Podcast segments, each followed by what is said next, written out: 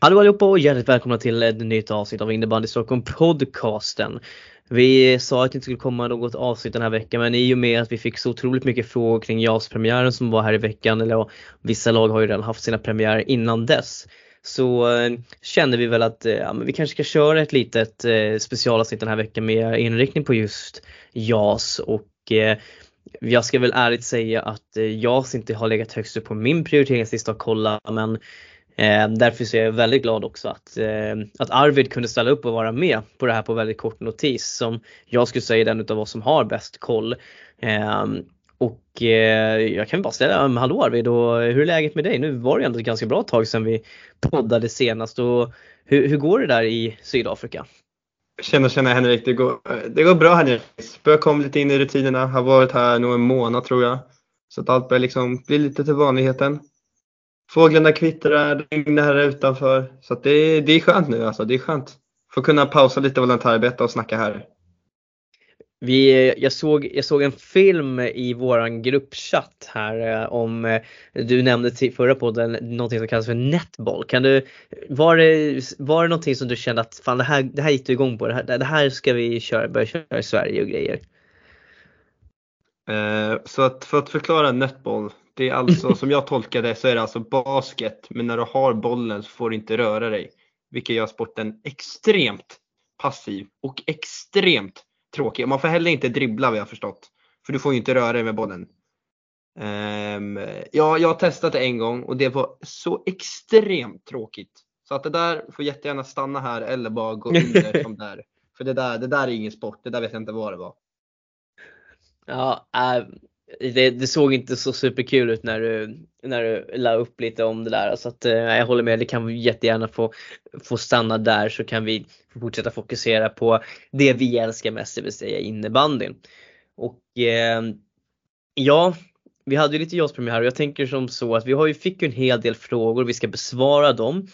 Och, eh, men jag tänker vi kan väl bara ta en liten snabb koll på vad som har hänt i, i JASen då helt enkelt. Och eh, vi kan väl börja med på, på damsidan då. Och eh, vi kan väl för ordningens skull börja i juniorallsvenskan D, D blir det väl på DJ-sidan. Där, där vi hittar Täby FC, IK Sirius, FBC snedstreck IBK, Storvreta Ungdom IBK, Hagunda IF, Rosersberg Arlanda IBK snedstreck Väsby AIK, Hässelby SK IBK, Åkersberga IBF, Djurgårdens IF IBS och Järfälla Bele IBF snedstreck IBK. Eh, här har det ju hunnit att spelas lite matcher. Täby har ju gjort, spelat tre matcher. Toppar eh, föga förvånande tabellen. Eh, kört över allt. Närmast var väl Rosersberg Arlanda som lyckades göra fem mål på dem men Eh, Eh, vi kan väl börja, vi behöver inte stanna så mycket vid Täby men alltså, det, det, finns ju inget lag i den här gruppen som kommer stoppa det här maskineriet, eller hur? Nej, eh, jag ser inte hur någon lag ska ha någon chans mot Täby här faktiskt. Jag tycker att de är helt klart favoriter. Så det är inga De kommer vinna det här, det kan jag nog säga. Och inte vara för kontroversiell. Nej, och jag tänker eh, om vi ska prata lite så här skillnader i den här serien. Men alltså, om vi tar Hässelby som också spelat tre matcher. Eh, de eh, vann alltså mot Djurgården eh, med 8-3. De, vann, de torskade mot Sirius med 8-0 och sen åkte de på däng mot Täby med 10-3. Jag tycker den resultatraden säger ändå någonting om vilka skilda världar det är i den här serien. Eh, vi ser Uppsala-lagen starka Eh, vi ser Täby som kommer vara starkast. Men sen så är det så här, men om Hässelby slår Djurgården med så mycket, vad säger det om Djurgården i den här serien till exempel? Eh, vi har Hässelby, ja men det är ju ändå ny, de är, både de och Djurgården är ju ändå lite nysatsiga här i den här serien och det tycker jag ändå väl att man, man märker. Eh, så jag tänker väl att, vad, vad, men vad har vi att säga om Järfälla Beles inledning då? Två matcher, 2-21 i målskillnad. Vad är det som händer där? Eh, ja, jag tror att jag nämnde det förra podden att jag sa att jag tyckte att Jävla IBK är bättre än IBF. Och det är väl för att jag känner... Men i JAS, i JASen är de ju samma. Ja, det är sant. Men det jag menar är då att, alltså att på samma sätt kan man se att majoriteten kommer från IBF-delen. Ja. Och att de håller inte den nivån. Att många av de här JAS-lagen är liksom, de spelar i division 1 allsvenskan utöver det här. Och jag tycker mm. inte att de här jävla belen här håller den nivån. Och att det är liksom så enkelt. De här, det här laget är inte tillräckligt bra. Det är inte som när de hade Juliette Waldenfjord, de hade Isabel Meyer, de hade Lika Matilén. Mm. Det är mm. inte samma nivå längre och det är ju bara att acceptera. De måste börja om. Ja. Det är bara så det är. Det är inte konstigt än så att de måste verkligen börja om. Ja men det verkar ju som det också när man tittar lite på, eh, på laguppställningen så är det, eh, det är en ganska ung laguppställning här där de äldsta är liksom, det är, det är Selma Lönn som är kapten och Denise Hedberg som är liksom 18, 18 år födda 2005. Det är väl några till som ska börja bli, bli födda 2005 men ja, alltså det, det finns ju absolut eh, det är ju inte alls samma spets som det var, var tidigare år, det har du ju helt rätt i. Men tror du att de fortfarande kommer kom, ligga här nere och harva eller är de bättre än Hässelby och Djurgården? Det borde de väl ändå kunna vara eller? Alltså jag tycker, där, även där, nu blir jag så himla sågad, men jag tycker också att Hässelby har precis samma problem med att de, det är inte samma nivå där också. Så att jag tror att man kan inte riktigt gå på som det varit förut att Hässelby och Järfälla kommer alltid vara bra. Utan nu tror jag både att Järfälla BD, Hässelby och Djurgården kommer vara de tre där nere och halva. Sen tror jag inte att det kan skifta sig vilken plats. Men de tre kommer nog vara där nere och halva. Mm. Nej, men de hade ju några, alltså de fick, de fick in några några bra 04. Det är bara synd att 04 inte får spela ehm, eh, eh, JAS i år. Annars hade de haft ett ganska bra lag tror jag Hässelby faktiskt i ärlighetens namn. Eh, Åkersberga då? Eh, vi, vi, ser, vi, ser vi något hopp för, för Åkersberga här? De eh, har ju spelat en match och eh, åkte ju på förlust där med, med 1-8 mot just nämnda Täby. Eh, det är väl ingen jättegrej att torska mot Täby som så men ehm, eh, ja, vad har vi att säga, vad, vad har vi att säga om eh, Åkersberga hittills? Alltså jag, jag, vad jag vet, alltså liksom bara liksom det jag känner så, är väl att man, de har ju spelare som, jag men tycker att Frida Meijer är intressant. Och jag tycker liksom att det är ändå ett habilt lag. Sen tror jag inte att de kommer vara liksom i toppen, toppen. För där finns det för bra. Jag tycker att de Uppsala-lagen är bättre. Och jag tycker framförallt att Täby är bättre, vilket resultatet visar. Men det ska ju såklart vara ett bättre lag, i alla fall är min känsla, än de, ja, de tre, tre, tre tidigare jag nämnde. Så att mm. ungefär mittenlag känner jag väl. Och det är väl ungefär det resultatet visar också. Ja, alltså det är som du säger, alltså Frida Meijer är ju den stora behållningen såklart. Det är ju en väldigt, väldigt bra spelare som även får spela SSL där med Ackers. Så att, eh, jag vet ju att eh, Ludde som jag hade intervjuat här från avsnittet hyllade ju henne väldigt mycket också. Så att, eh, men en spelare gör ju inte ett helt lag och det känns, jag, jag tycker att det, det, är väldigt tydligt här att vi kommer att ha eh, en bot, nedre botten med Hässelby, Åkersberga, Djurgården och Järfälla. Jag tror inte att något av de här lagen kommer att kunna rå på Upplandslagen eller inte ens Rosersberg, Arlanda, IBK. Eh, jag tycker det verkar som att alltså fallhöjden från Rosersberg, Arlanda är ganska hög helt enkelt. Eh, jag kan mycket väl tänka mig att tabellen kommer att se ut så här när säsongen är slut. Kanske att Storvreta går om Sirius eller att Hagunda kommer tvåa men jag tror att de fyra lagen som just nu ligger 1, 2, 3, 4 det är de som kommer att gå vidare också. Jag har svårt att se någonting annat. Jag tycker även att det är svårt att bedöma de här Uppsala-lagen för att jag vet att det är så många spelare som går liksom mellan de här tre lagen till varandra. Ja precis. Så jag tycker att det, det är riktigt Vaxala svårt Vaxala var ju med förra året var ganska duktiga. Men många spelare därifrån gick ju till de, både Sirius, Hagunda och Storvreta. Så många duktiga spelare därifrån har ju förstärkt de här lagen ytterligare. Samtidigt då som lag som ja, Järfälla, Bele eller eh, Djurgården eller Åkersberga så har ju blivit försvagade av att man har tappat äldre spelare. Ja, det håller jag verkligen helt med om. Att, och det syns väl att den här 04-kullen har varit väldigt viktig för många av Stockholmslagen. Och nu när den ja. är borta så har det blivit väldigt tunt. Förutom då Täby som har fått in riktigt bra 06 som verkligen presterar och har gjort det. Ja, alltså fatta hur, alltså Täby nästa säsong, när det bara är 06 som är äldst, de kommer ju vara livsfarliga. Oh. Ja, de är nog livsfarliga redan i år. Ja. Men eh, jag tänker vi lämnar eh, D-serien där så kikar vi lite på E1 helt enkelt. Och där är det ju faktiskt så att IFK Haninge har dragit sig ur serien så det är bara fem lag i den gruppen just nu. Och eh, det är eh, Sköndals IK, Älvsjö AIK, Värmdö IF, Huddinge IBS och Tyresö Trollbäcken IBK. Och eh, jag, tänker, jag kanske typ börja, det känns, känns väldigt märkligt att Tyresö och Sköndal spelar i samma grupp här ändå. Det är de här två samarbetsklubbarna, att de ändå kör ett varsitt JAS-lag. Alltså det, det, må, det måste kännas, det, inte, måste kännas konstigt för, eh, för till exempel en T. Enberg eller en, en eh, en Tintin Johansson, nej Tintin Johansson är ungefär 04 som spelar inte Jasen. Eh, men eh, Risberg till exempel också, att få möta Sköndal och sina andra gamla lagkamrater så. Alltså jag vet inte, ska Sköndals, eh, Sköndals IK liksom vara ett eh, i de juniorer ska bara vara så ett, ett lag du ska gå och börja spela i JAS i för att sen ta klivet upp till Tyresös JAS-lag eller så hur vad tror, vad tror du om den biten? Det känns inte, så här, lite, känns inte konstigt ändå? Ja, alltså om jag hade spelat och varit sådär. Det finns ju så många liksom, samarbetslag som har sina JAS. Vi har ju Ackers, Vallentuna, vi hade här RA, Väsby. Alltså om det är något lag som kanske borde köra en sån så är väl de här. Jag tycker att det är väldigt märkligt. Man dödar liksom lite, man ger ju ingen av lagen liksom en chans då. Ska man försöka bara köra på en då och andra får bara liksom blöda i botten? Jag fattar inte riktigt tanken där. Ja men det är, det är precis det de gör egentligen. Alltså de, de lägger ju eh, alla de bra, eller bra, alltså de som man anser nog ligger längst fram. Alla de spelar ju i Tyresö. Eh, och eh, sen så de som inte platsar i Tyresö spelar i Sköndal i juniorsvenskan.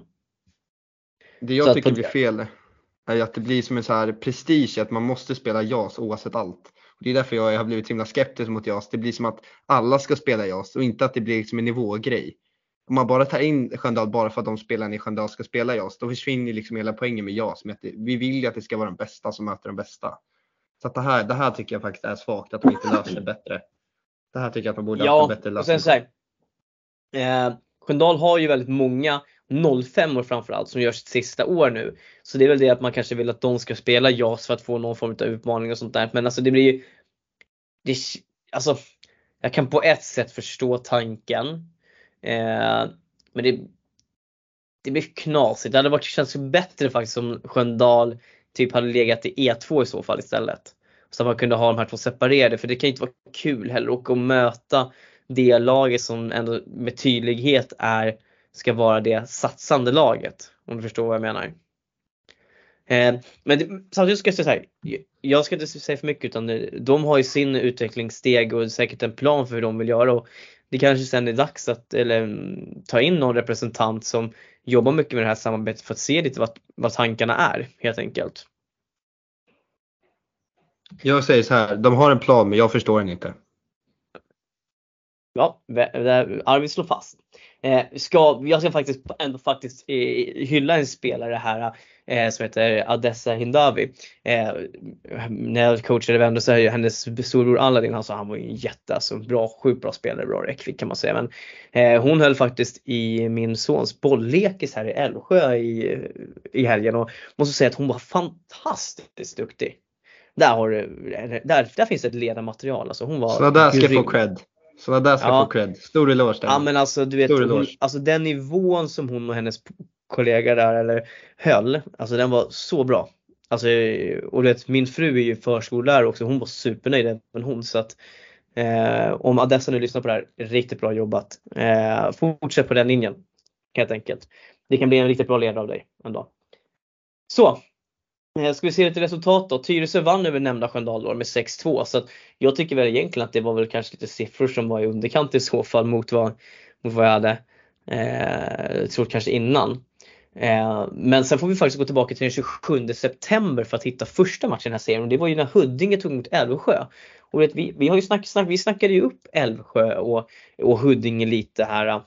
Eh, som två ganska bra lag, speciellt Älvsjö med de eh, nyförvärven de har tillförskansat sig. Men Huddinge stänger ner Älvsjö totalt. Och Josefin Svensson i målet som man tog in från Hammarby alltså var ju frukt, otroligt bra i målet också. Eh, är det Huddinge och Tyresö det kanske står mellan? Ja, jag tror fan nästan att det är det. Eh, Värmdö har ju också ett gäng duktiga eh, 05 och 06 men alltså det känns som att Tyresö och Huddinge har tyngd. Och Älvsjö har ju det såklart också om alla deras bästa spelare får vara med men Frågan är hur ofta de kommer att vara med. Jag vet inte. Vad tror du? Eh, jag tror att Älvsjö behöver sitt, de, deras bästa spelare kommer nog behövas högre upp i seriesystemet. Så om jag hade varit Älvsjö hade jag nog släppt lite JAS. Jag tycker att det är för många spelare som går ner och spelar JAS bara för att. Om det är tillräckligt bra, du är på en högre nivå, än JAS, gå upp och spela där. Kom inte ner sen till JAS. Håll på och mm. fjanta. Jag tycker att om man är tillräckligt ja. bra för bra för JAS, då ska man vara utanför JAS. Ja. Uh, sen är det så här också, det är ju det är fem lag i den gruppen, det är fyra som ska gå vidare. Så att alltså det är ju Alltså det räcker ju bara med att du har ett lag bakom dig för att ta dig vidare till playoff. Så att man har ändå till och med råd att kanske till och med ta Ursäkta, den här vad? serien lite, lite slappt. Eh, för men, jag ser menar du att fyra, fem lag går vidare? Ja, precis. Ja men snälla. I alla fall, det är så i alla fall som strecket är draget i serien. Oh. Så vi får väl, jag får återkomma till reglerna kring playoff där nästa gång vi spelar in ett ja specialavsnitt. Eh, men så ser det ut i alla fall. Mm, spännande eh, serie. Verkligen. Eh, tittar vi på E2, där är det ju då sex lag, där är inget lag som dragit sig ur. Där hittar vi lite, lite Trosa, Edanö, Salem, Tullinge, Onyx, Nykvarn och Telge. Eh, Ehm, och eh, Salem gick in och eh, ja, men tog en fin seger här mot, eh, mot Nykvarn i fredags efter att ha legat under stora delar av matchen. Sen vänder man på, på steken i period 3 när man till slut börjar värva upp lite, lite tempo. Och, eh, Emma Rydell och Emily Falkman, fan bra, två riktigt bra spelare där alltså, eh, ska sägas. Eh, ja men sätter dit en 4-3 där i elfte minuten. Det, ja, alltså Salem tror jag ändå mår ganska bra trots att de tappade Vadell där alltså, och det var mycket poäng som försvann ut så jag gillar ändå det laget som Salem har här. Eh, bra balans. Eh, som sagt Rydell är riktigt bra. Eh, Vendela och Maj Ölund och Maja Karlström är ett riktigt bra målvaktspar. Jag skulle nog nästan kunna vilja säga att det är faktiskt seriens bästa målvaktspar de har där. Eh, Elvira Kjellberg är ju liksom en fysisk back, riktigt, riktigt bra också. Esmeralda Hedstål, ja, men vi vet ju vad som, vi vet ju vilken kvalitet som finns i den där familjen. Det verkar som att de är födda ja. med klubbor i händerna. eh, men eh, nämnde Falkman också var ju jätteviktig även förra säsongen. Bra fart på, henne, på hennes fötter, alltså jäklar vad hon springer, springer och är snabb. Älskar det. Så att alltså, ja, men jag tror stenhårt på, eh, på Salem. Det sjuka är att de hade med sig en, noll, en, en spelare för 2010 Arvid. Den är sjuk. Wow, du vad säger man då? P10? Säger man så? F10. F10. Hon är ju F10 säger man, okej. Okay. Eh, förlåt, förlåt. F10, ja, det är helt ja, det, ja, det där är inte okej. Okay. Nej, det där Ebba Hedin. Och det här måste vi ju sen framledes följa lite närmare. Vad det här, kan det här vara en framtida stortalang? Eller? Ja, det får vi se. Det ska bli spännande. Eh, Nykvarn eh, torskade liksom. Jag ska vara helt ärlig, jag har inte superbra koll på de här Nykvarn och Onyx och Telg och Trosa liksom. Men jag har väldigt bra koll på Tullinge däremot och Tullinge har ju inte börjat spela än. Eh, utan de går upp mot Telge här i Tullingehallen på, ja imorgon faktiskt 19.30 och eh, skulle vilja, vilja ta mig dit och se, vi får se men eh, det är ju Tullinges 07 i huvudsak som ska spela där i år och, och Eh, får väl kanske hjälp av någon 06 här och där.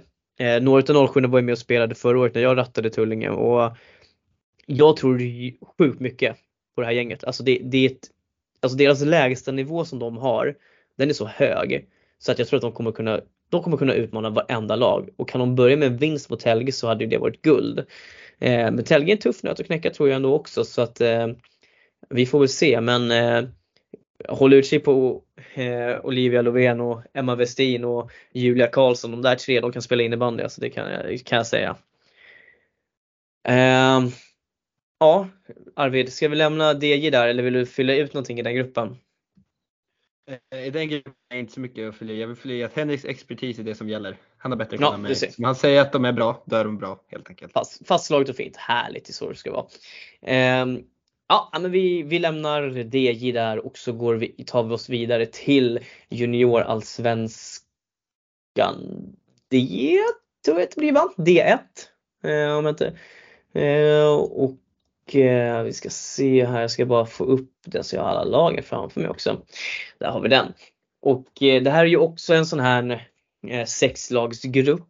Och där hittar vi Åkersberga IBF snedstreck Vallentuna IBK, Rosersberg Arlanda IBK, IK Sirius FBC, Väsby AIK, IS Saga och FBC Sollentuna. Eh, det har spelats tre matcher hittills. Eh, Saga åkte på torsk mot Rosersberg Arlanda fullt enligt plan. Jag tror ju Rosersberg Arlanda kommer att vinna den här eh, gruppen. Du trodde inte lika mycket på dem men vi får se, du kanske hinner att omvärdera det sen framledes. Eh, och eh, Väsby fick 4-4 mot Sirius. Ehm, ändå bra resultat tycker jag, tror jag. De är väldigt nöjda med det. Och eh, sen då, då, så var det Åkersberga, IBF, Vallentuna, IBK som slog FBC Sollentuna med 9-3 och så känns det ändå ganska planenligt. Eh, kommentarer på gruppen Arvid? Eller serien? Alltså jag tycker att det är en ganska, jag tycker ändå att det är en ganska rolig grupp. Jag har väldigt lite koll på IS Saga om jag ska vara ärlig. Så jag tänker väl att de och FBC Sollentuna får vara där nere. Och det är väl kanske bara för att jag, jag vet att FBC Sollentuna inte kommer vara där uppe och jag kan ingenting med Saga. Men jag tycker att, jag håller med dig att Rosersberg Arlanda känns riktigt spännande. Eh, mött dem när jag var yngre en del och jag har mött några av dem som fortfarande spelar. Som var riktigt bra då, som väldigt unga. Så att, eh, jag tror väldigt högt också på Rosersberg Arlanda. Mm. Alltså Aron Brännström i, i Saga har vi hört mycket, har jag hört mycket gott surr om. Och, eh, han, eh, han känns ju som någon som är riktigt, riktigt livsfarlig. Och tittar jag lite på hans statistikroll från förra året så är den ganska brutal alltså. När han spelar i deras eh, gudserie. Gudserie, ja. Ja men, eh, ja men eh, Alltså Åkersberga ligger etta där nu. Alltså, vi kommer ju komma tillbaka lite. Vi har lite frågor om de här lagen men Eh, kort och gott så tycker jag väl ändå att Rosersberg och Åkersberga vinner väl planenligt och Sirius, ja men lite missräkning kanske får 4-4 mot Väsby men Väsby kan, eh, kan överraska. Det har vi pratat om tidigare här i podden. Men jag vill hylla som jag såg nu bara statistiskt sett, det är Benjamin Filander. Jag vet inte vem den där snubben är, men om jag läste rätt så är han alltså 08 och gjorde precis 5 poäng i sin första match. Jag vet inte vem han är, men grattis till dig säger jag bara. Grattis! Jäklar. Ja men det är klart grabben ska ha en hyllning. Riktigt fint. Det är ju ingen förvåning att William Kristoffersen från Rosersberg gör fem poäng i sin första match med tanke på hur fruktansvärt bra han är och kanske en av seriens ja. bästa spelare. Eh, men eh, tillsammans med Joel Lundell, Joel Lundell då, då från samma lag. Eh, men, ja, men det är en fin hyllning då till Benjamin Filander. Det ska han ha när man bjuder på en sån poängkavalkad i sin första match det var ju tror jag också hans första match i JAS överhuvudtaget. Så att, ja, snyggt. Eh, någonting mer kring D1?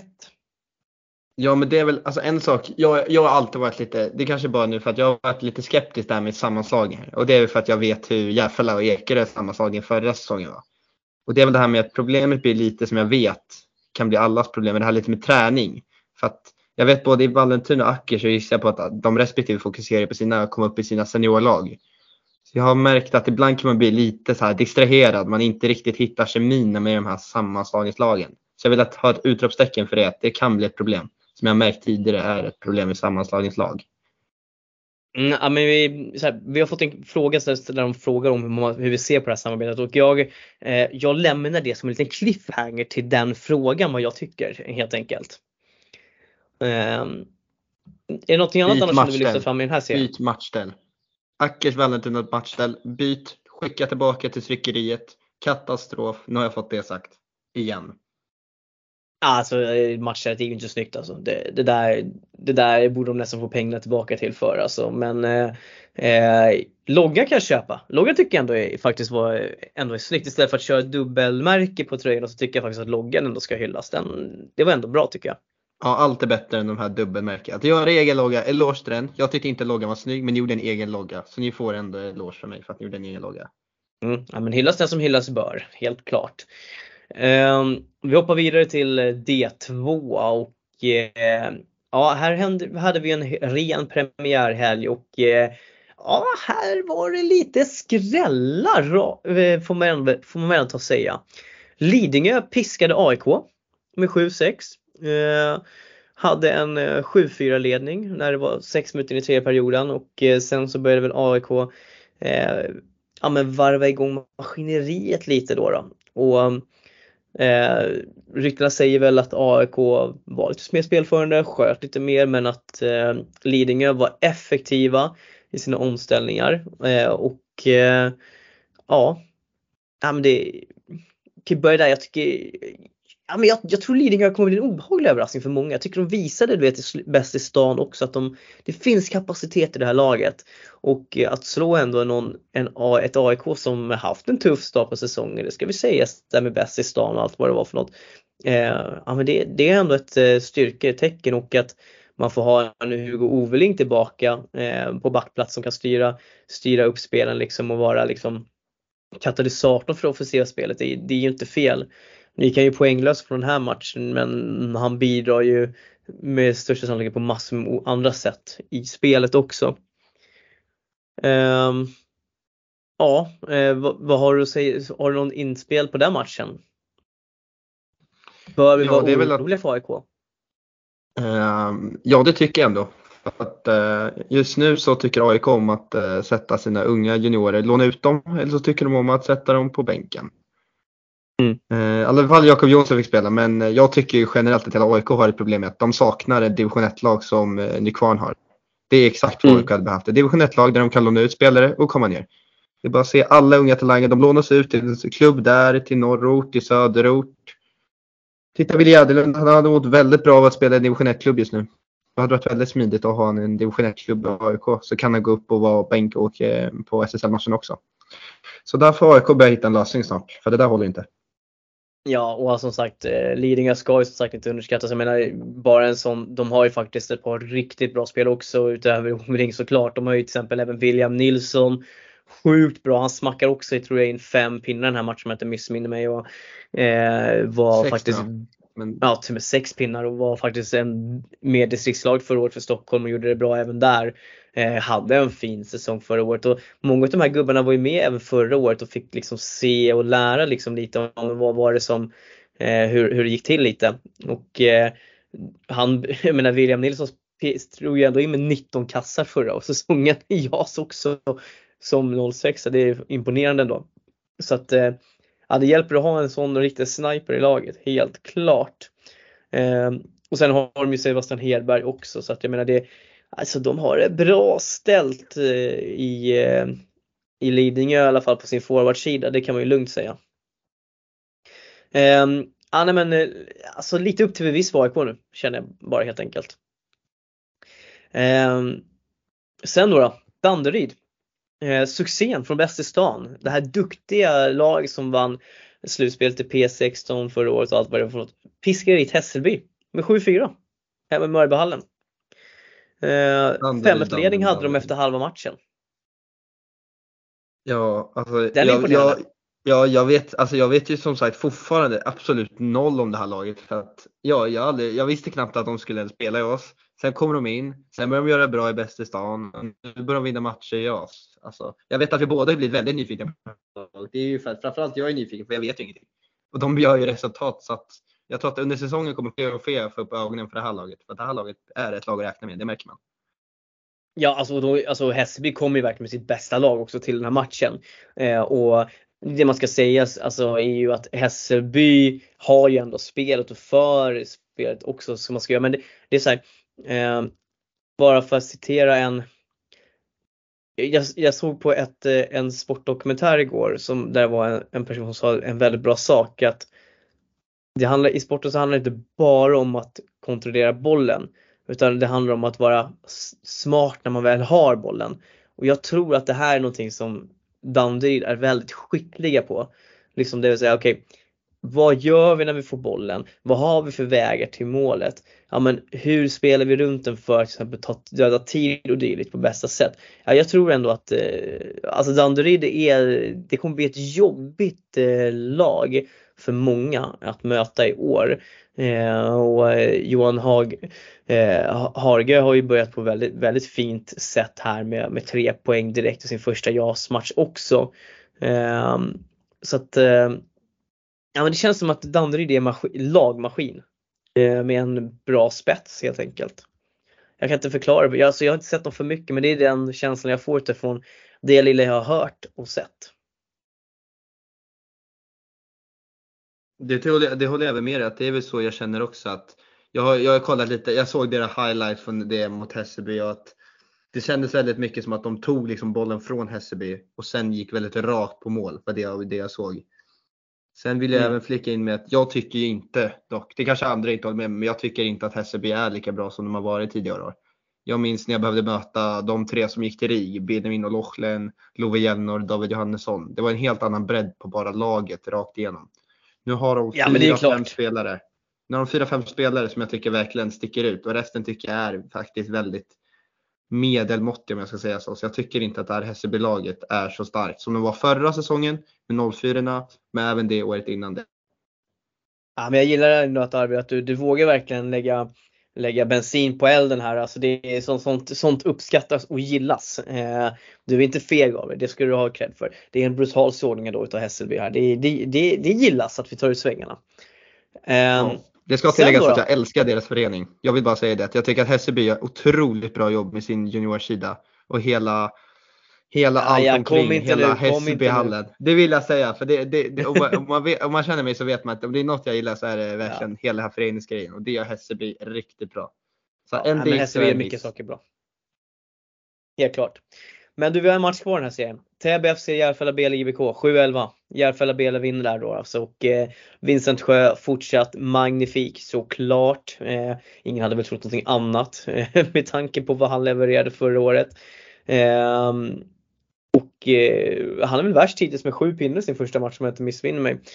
Ehm, fin duo där med Ludvig Finnhammar också. Eh, ja, men det känns som Mm. att eh, Ja men eh, alltså jag, vet- jag vet inte Arvid. Alltså, det, har vi återigen kanske lite för höga förväntningar på Täby?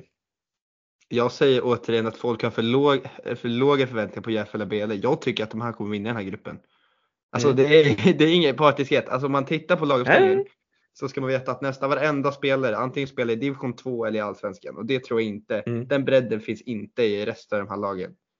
Nej absolut inte. Så att, eh, jag vill bara Eh. säga att Vincent Sjö kommer dominera den här serien. Täby FC saknar David Johannesson. David Johansson heter han inte med. De kommer Ja. sakna honom enormt. Ja, ja men det, det, det är klart att man kommer, alltså han, han, han hade ju it, det där it-faktorn liksom, eh, som, som man behöver i ett, i, ett, i ett lag liksom, och som liksom ändå kan göra de där oväntade sakerna och driva spelet framåt. Det behöver man ju ha. Ehm, men eh, det blir mycket tryck på Nils Rosengrens axlar, kaptenen där och sen så eh, även på eh, David Narving. Ehm, men eh, alltså jag tänker så här, vi, vi ska väl ändå låta Täby liksom få vara lite också. Liksom de, eh, de, behöver, de, de bygger säkert lite långsiktigt här nu ändå, det, får man ju hoppas i alla fall. Eh, men Järfälla BL ser enormt bra ut, eh, så kan vi ju säga. Det, det var ett styrkebesked verkligen att gå in och köra över Täby på det sättet ändå, det måste vi ju säga. Ja, verkligen. Så eh, vi kämpar på. Ja, verkligen. Då tar vi oss vidare in på eh, juniorsvenskan E och eh, Tyresö som sagt drog ut sitt lag från den här serien. Eh, så vi har Nynäshamns IBK, Nacka IBK, Älvsjö AIK IBF, Värmdö IF, Farsta IBK, Ingerö IF, Djurgårdens IF IBS, Hammarby IF IBF och IFK Haninge. Eh, och vi kan väl börja med att säga att Nynäshamn började väl säsongen på samma sätt som de avslutade det med att förlora. Eh, de mötte ju dels Hammarby IF och torskade med 10-3 och sen Djurgården och torskade med 5-9. Tycker det är ett steg framåt att göra både 5 och 3 mål mot de här motstånden. Men eh, eh, tuff lottning såklart för Nynäshamn att få börja med två, båda två playoff-lag från förra året direkt.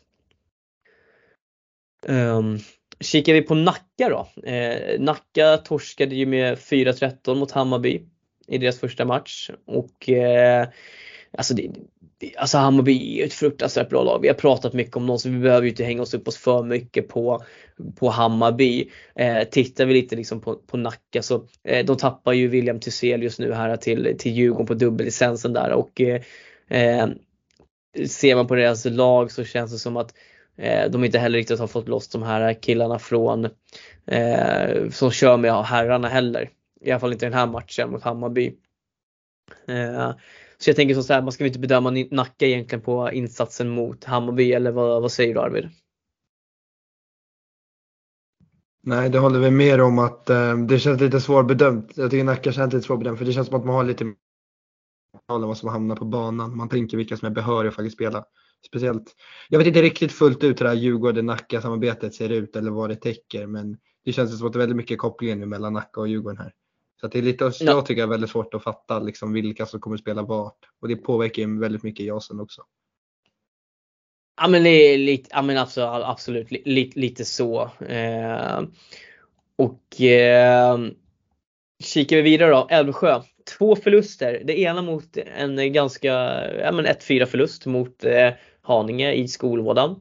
Och eh, sen senast här nu då, då, i förra veckan så torskar man även mot Djurgården med 5-6. Man hade ändå ledningen då också efter eh, efter ja, 50 sekunder innan andra perioden. En 4-1 ledning som man inte kunde ta tillvara på utan Djurgården hämtade upp det där ganska snabbt i period 2. Eh, jag menar Älvsjö, eh, ja men eh, charmade oss lite i bästa stan. Har de kommit ner på jorden nu? Alltså jag, jag vet inte. Alltså vad jag, vad jag, under, vad jag har förstått av det här Älvsjö så är det också många spelare som får träna med allsvenska laget, spela i deras division 2-lag. Så jag vet inte, jag hade ganska bra höga förväntningar på det här laget så jag vet inte. Jag har dock mm, bättre koll på Älvsjö än vad jag har på Djurgården så jag vet inte riktigt hur bra Djurgården är, hur stor skräll det var. Om det är en skräll ens. Det har jag för dålig koll på. Nej, alltså det är ju väl det som är grejen att vi, vi, vi får fortsätta se för att kunna bedöma det här Älvsjölaget. De var ju med som sagt i Jason och famlade lite förra året och nu hade vi ju lite förväntningar ändå så vi får väl se. Alltså det, alltså, men vill man vara ett topplag så är det både Haninge och Djurgården är ju två lag som man i så fall ska behöva slå men eh, eh, ja, men det kanske kan bli ett getingbo här i alla fall. Eh, kikar vi lite på Värmdö då, ja, men de har eh, det är inte heller så ett lag som jag är superpepp på om jag ska vara helt ärlig.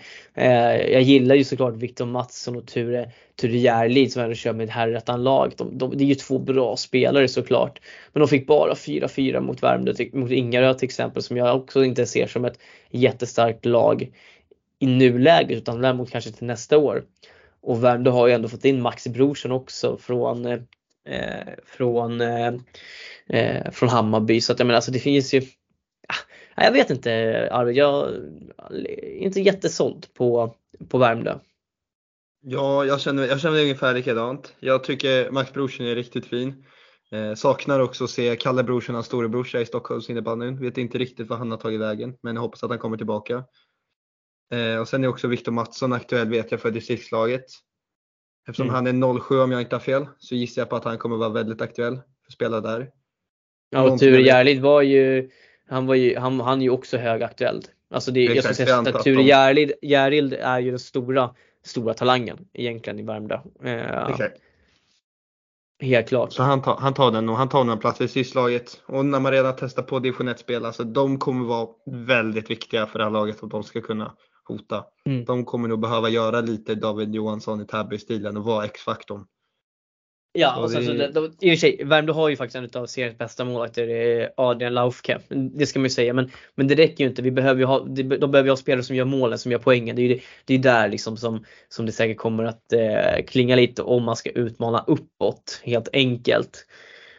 Eh, Farsta då, eh, inte alls samma lag eh, som förra året. Man har tappat hela sin fina 04 kull nu och eh, vi kanske får se ett eh, Farsta som nu kommer ta ett par steg tillbaka för att ta några framåt. Eh, fick bara 7-7 mot Ingarö. Fast fan, jag är nästan lite för taskig här mot Ingarö. Alltså jag har någon sån måttstock för att man ska vara dålig ungefär. Och, eh, jag ber om ursäkt för det redan på, på förhand eh, Ingarö. Ni, eh, ni, har, ni är bättre än vad jag kanske ger sken av. Eh, men ni måste, då får ni bevisa det först helt enkelt.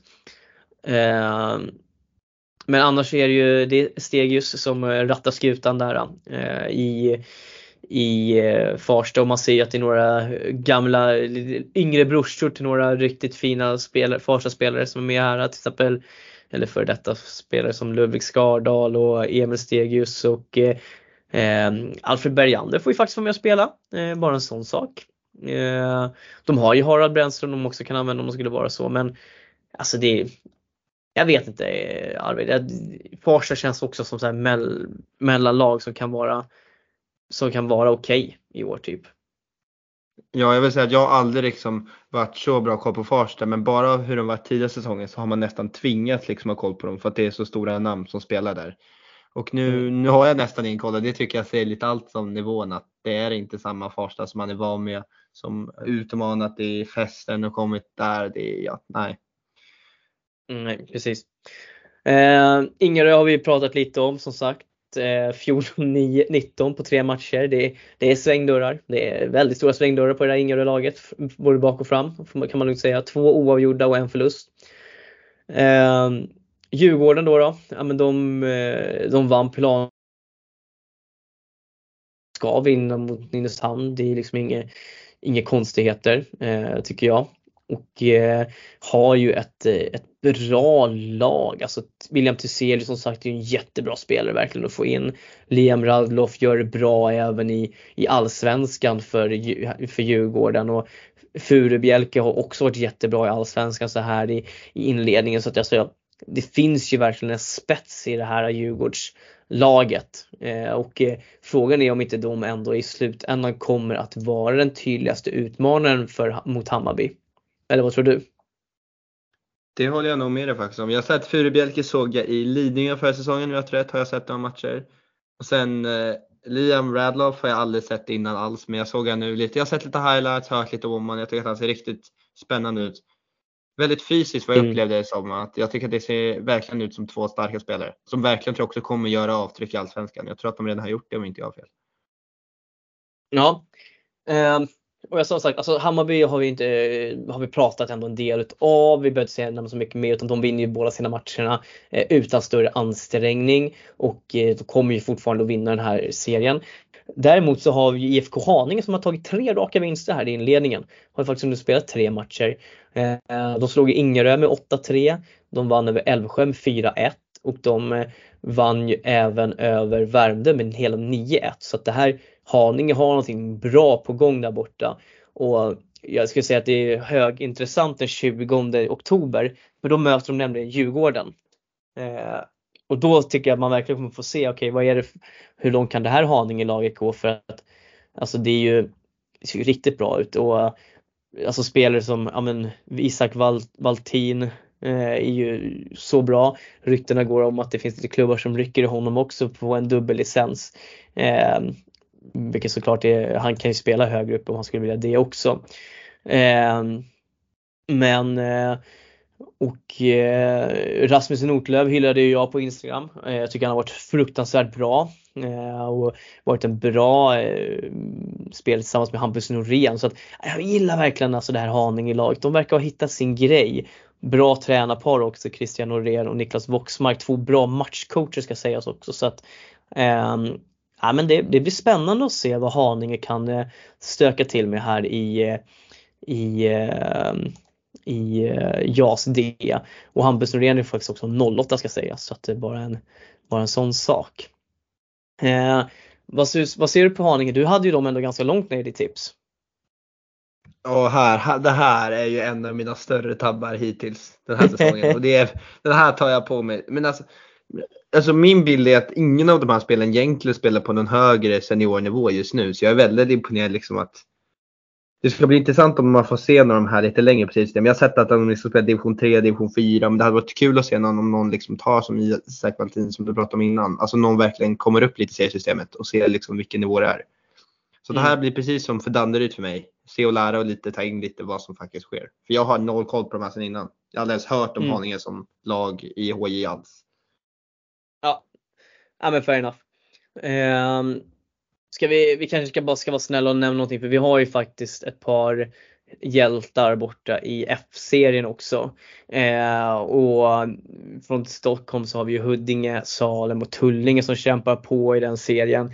Eh, samtliga lag spelar två matcher, eh, noll poäng på, på båda. Eh, Tullinge fortsätter harva på i botten. Jag tror faktiskt att, alltså det, jag skulle säga att Tullinge lider av det här problemet att man måste ha med juniorallsvenskan för att ha någon form av lockbete för att få spelare att vara kvar i föreningen. För att eh, ärligt talat, alltså de senaste två åren innan det här så har det ju bara varit ett totalt mörker i Jasen för Tullinge. De har ju inte haft det här att göra liksom. Så att, eh, det kan bara vara på grund av det.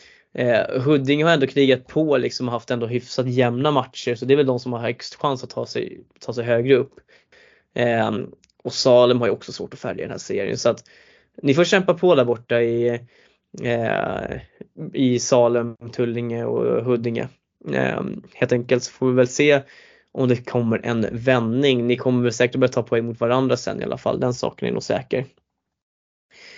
Ja men Arvid, eh, vad säger du, ska vi köra lite, lite frågoraddar här då? Ja, vi bara kör på med frågorna.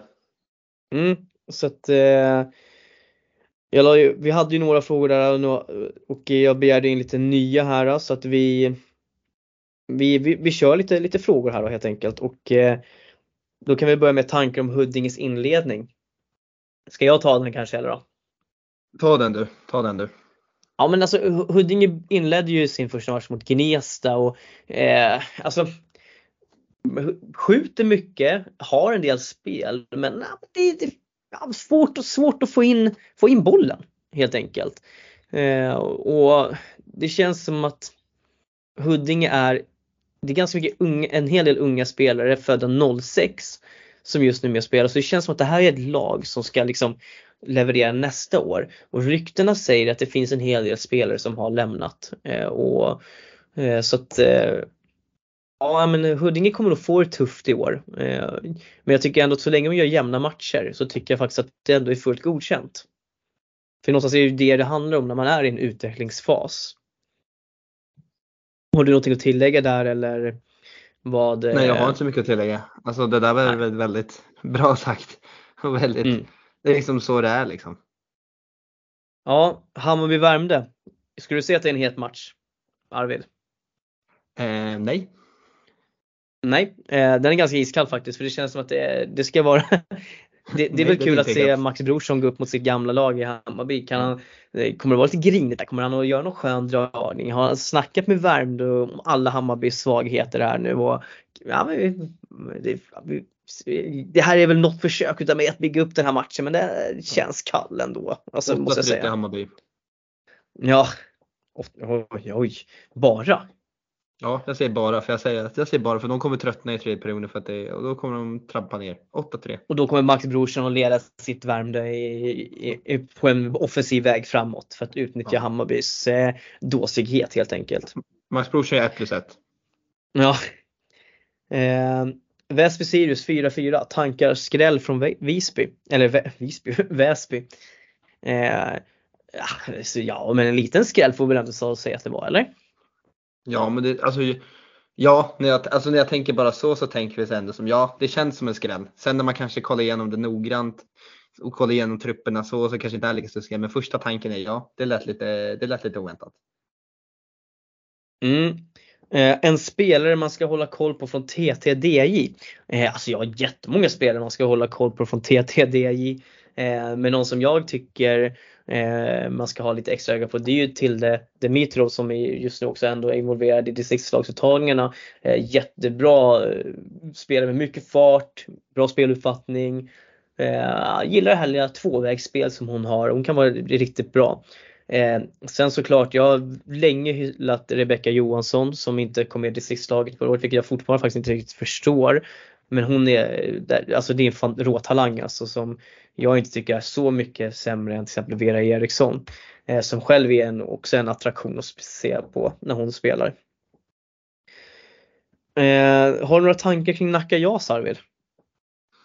Eh, ja, om vi pratar HJ att vi inte kan riktigt bedöma dem fullt ut. Som vi sa innan. Jag tycker att allt känns oklart. Jag har lite svårt när så samarbetsgrejer sker.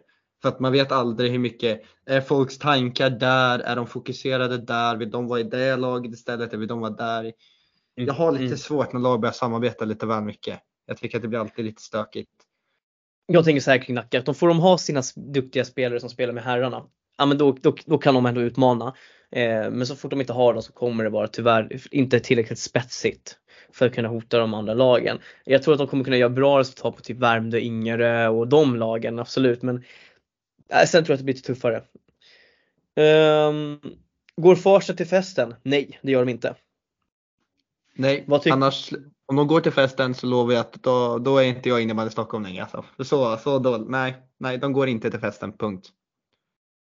Ja, nu, nu är det ju jag som bestämmer det där om du ska vara kvar eller inte i så fall. Men eh, så att eh, vi får väl se hur det bättre går.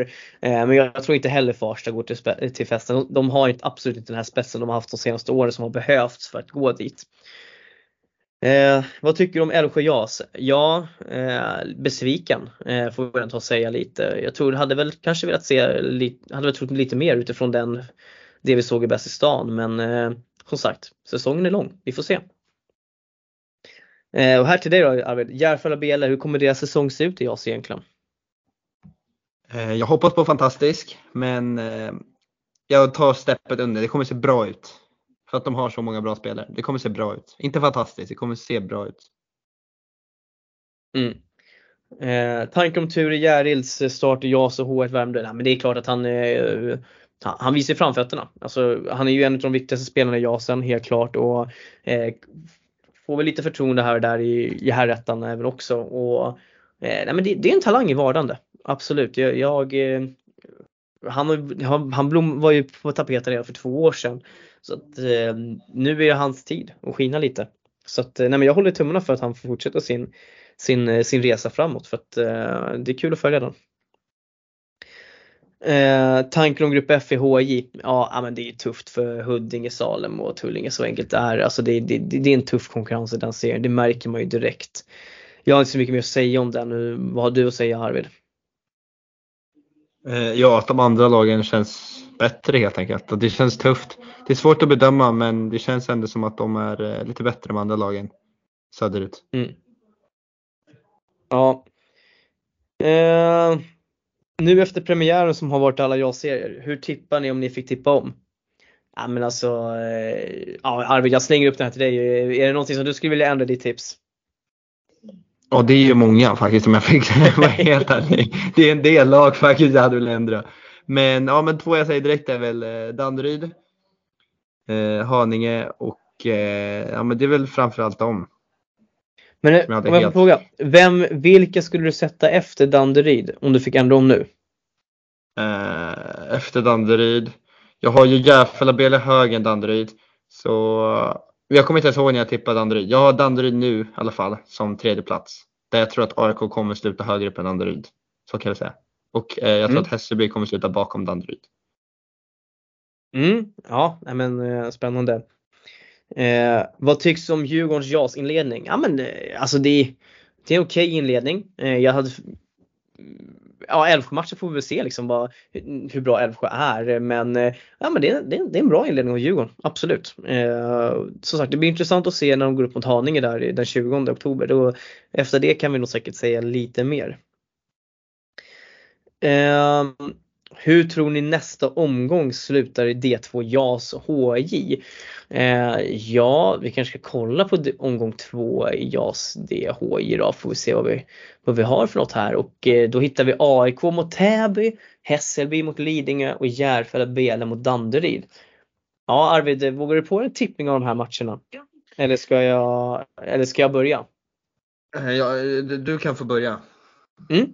Nej, jag tror AIK vinner mot Täby. Jag tycker AIK har en bättre spets och en bättre bredd faktiskt ändå.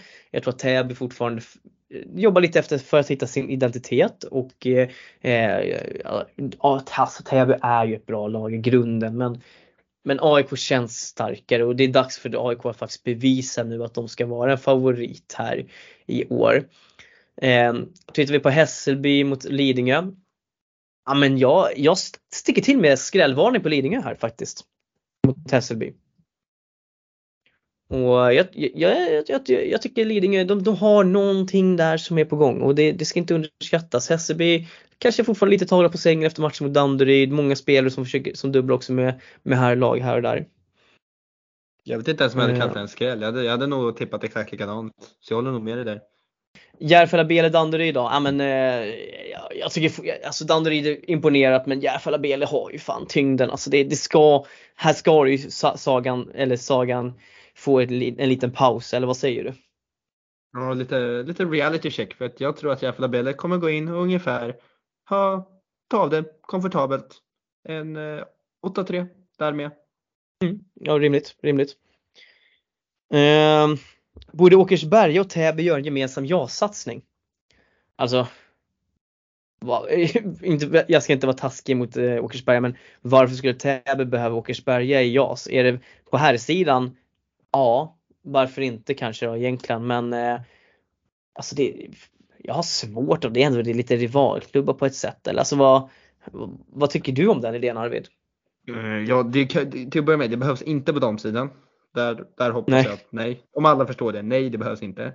Eh, på herrsidan, det kanske hade behövts men för någon som har varit med om att slå ihop rivalklubbar, det är inte så enkelt bara slå ihop det. De här är inte, jag tror inte att alla i Täby och Åkersberga är jättebra kompisar med varandra. Det är nej. ofta lite rivaliteter och sånt så nej, jag tycker att man ska hålla sig borta från att öppna den dörren. Mm, ja men, eh, ja, men väl talat. Eh, dags att införa kvalspel till JAS för att minska risken för att lag blir slagpåseserierna. serierna. Alltså, jag tycker ju det. Men sen är det så här, det svåra är hur ska vi ha det här kvalspelet? Eh, och hur ska det utformas? Vilka premisser ska finnas för att man ska ta sig till det här? Eh, för det är tyvärr så också, vi ser ju tyvärr en verklighet där JAS är en stor grej i ett etablissemang för att värva spelare och få kunna behålla spelare. Och jag tror att det man kommer göra då är ju att göra att spela fler, det blir större ruljans på spelare.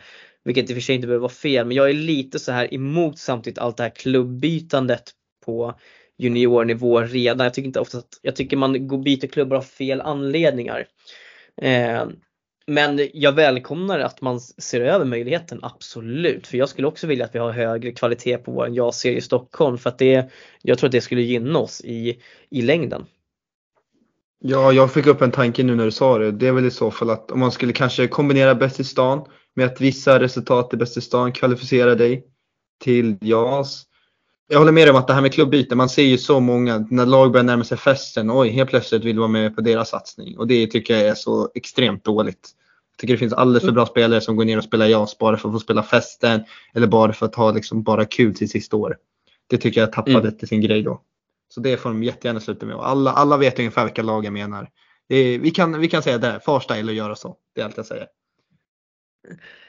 Ja, nej men det var ju följetong som sagt under förra säsongen. Vi ska inte öppna upp den porten nu igen. Vi kan väl göra det så får det bli aktuellt igen i år. Eh, sen har vi en annan fråga här. Om det bara fanns en grupp med 8 till 10 Stockholmslag i DJ18, vilka lag hade platsat? Eh, har vi ens 8 bra DJ-lag i JAS i, i Stockholm? Täby platsar, resten är vi osäkra på. wow, du är, du är benhård idag Arvid. Alltså det, det är liksom rejält. Nej men vi, jag skulle säga så här ändå, om man ska vara rent generellt och säga till förutsättningar så Täby självfallet jag, skulle, jag tycker faktiskt ändå att Hässelby och Rosersberg också ska vara med. För jag, jag räknar ändå Rosersberg som ett Stockholmsklubb för de, har, de flyttar nästan all sin verksamhet till Stockholmsscenen nu rakt av. Eh, så Täby, Rosersberg, Hässelby, Åkersberga och Järfälla-Bele. Det är så pass stora klubbar att de ska ha lag med de här. De ska kunna prestera bättre med de förutsättningarna också. Eh, sen tycker jag ju såklart Tyresö och Huddinge ska vara med också. Älvsjö bör också vara med med den storleken som de har på sin förening. Eh, tittar man på från E2 så tycker jag absolut att Salem och Tullinge också ska vara med. Så det är väl de lagen helt enkelt. Täby, Rosersberg, Arlanda, Järfälla, Bele, Åkersberga, Hässelby, Huddinge, Älvsjö, Tyresö, Tullinge och Salem. De tycker jag tio skulle jag tycka. Det som oroar majoriteten av de där lagen är ju alltså just nu väldigt svaga. Det är bara att vi vill att de ska vara bättre och de borde vara bättre.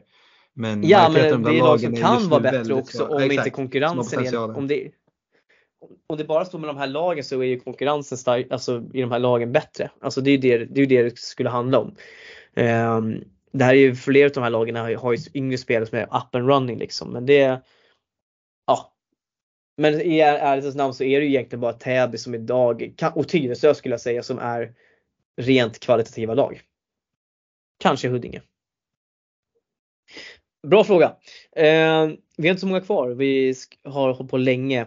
Eh, kommentar om Lovisa Blomqvist efter 11 plus 3 på tre matcher och 9 plus 6 på 10 förra säsongen. Eh, alltså så här, Lovisa Blomqvist är en jättebra spelare och verkligen visat framfötterna i år också.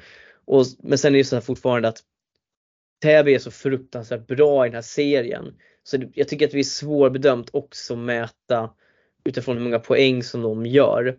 Eh, jag vill nog, jag ska vara lite kräsen ändå och säga att jag vill se slutspelet och playoff. Innan jag kan göra den bedömningen. Jag vill se vad hon levererar liksom på högre nivå på senior kanske också. Ja, eh, men det är klart det är imponerande. Mm, just nu känns det som att det är nästan lättare att bedöma Täby-spelare beroende på hur de gör i division 1 där de också är samma lag spelar. För att där mm. blir det liksom mer behörigt motstånd. Jag tycker det är jättesvårt att bedöma när det är så överlägsna JAS lag så tycker jag det är jättesvårt att bedöma. För man vet inte, oftast står bara lagen som försvarar, står bara hemma och parkerar bussen. Man, behöver, man kan spela väldigt länge på plan för att det blir inte så jobbigt. När du har längre tid på plan så kan du få mer poäng. Alltså det är så svårt att bedöma. Speciellt mm, också ja, jag som inte är lika fysisk som en seniorserie. Så jag tycker det är jättesvårt att bedöma när det är så överlägsna lag. Så division 1, där blir det nog lättare att se vilka som verkligen sticker ut i Täby. Ja. Um, här får vi också, hur tror ni tabellen kommer se ut i E1? Det är ju 18 ser efter första mötena. Alltså det är ju den här tabellen kan se ut som den gör nu. Alltså Tyresö i topp, Sköndal, längst ner. Eh, Huddinge tvåa. Ja, jag tror Älvsjö trea, Värmdö, Nacka fyra. Så. Och Sköndal femma. Jag tror att det var de som var, ja det var de som var i ett. Eh, vad tror ni om Tullinge JAS tjejer i år? Ja, men jag har redan sagt det. Liksom. Jag, jag tror jättemycket på det laget. Jag tycker deras lägsta nivå är så pass hög att de kommer göra bra ifrån sig. Sen får vi väl se hur långt det räcker. Eh, men i och med att majoriteten av laget är 0607 så kommer de att eh, de kommer att eh, kanske inte vara bäst i år men de kommer definitivt växa in i det. Och eh, de kommer inte, det kommer inte vara ett lag som torskar stort, så kan jag ju säga i alla fall. Eh, de har, det finns faktiskt en jättetalangfull keeper som är, tror jag, till och med 08 som heter Ines Eklöv.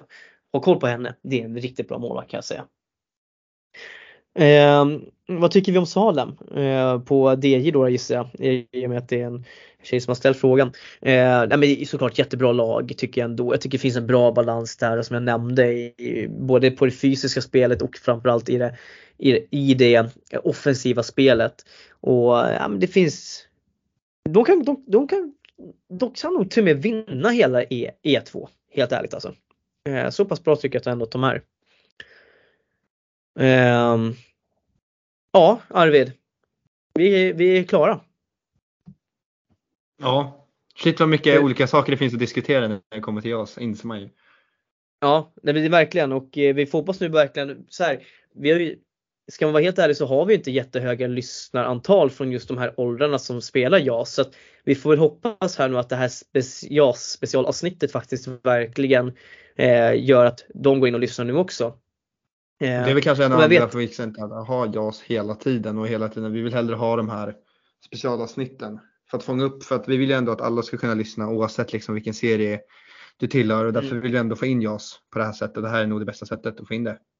Ja precis och eh, för er som har lyssnat här, jag, jag vill jättegärna ha er feedback. Tycker ni att det var ett bra upplägg att vi körde så att vi tog in frågorna på det här sättet och drog dem direkt till avsnittet? Och, eller vill ni, skulle ni vilja ha det på ett annat sätt, att det är mer, upp, mer uppstyrt på annat sätt? Hör jättegärna av er.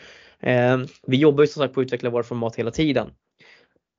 Men eh, med det sagt Arvid, så som sagt stort tack för att du kunde komma in på kort notis. Eh, ja, så, självklart, självklart så hörs vi på återscenen när det är dags för ett eh, originalavsnitt eller eh, att spelas in här i, på kommande söndag. Det är fredag för när det här släpps då. då. Och vi får se, det kanske blir en återkommande faktor att du och jag kör lite JAS special helt enkelt. Ja det ska bli intressant och om man har några sågningar då är det bara välkommen att komma med det. Jag säger massa som jag behöver ångra mig. Eh, och Henrik är bättre på att säga när han inte har koll.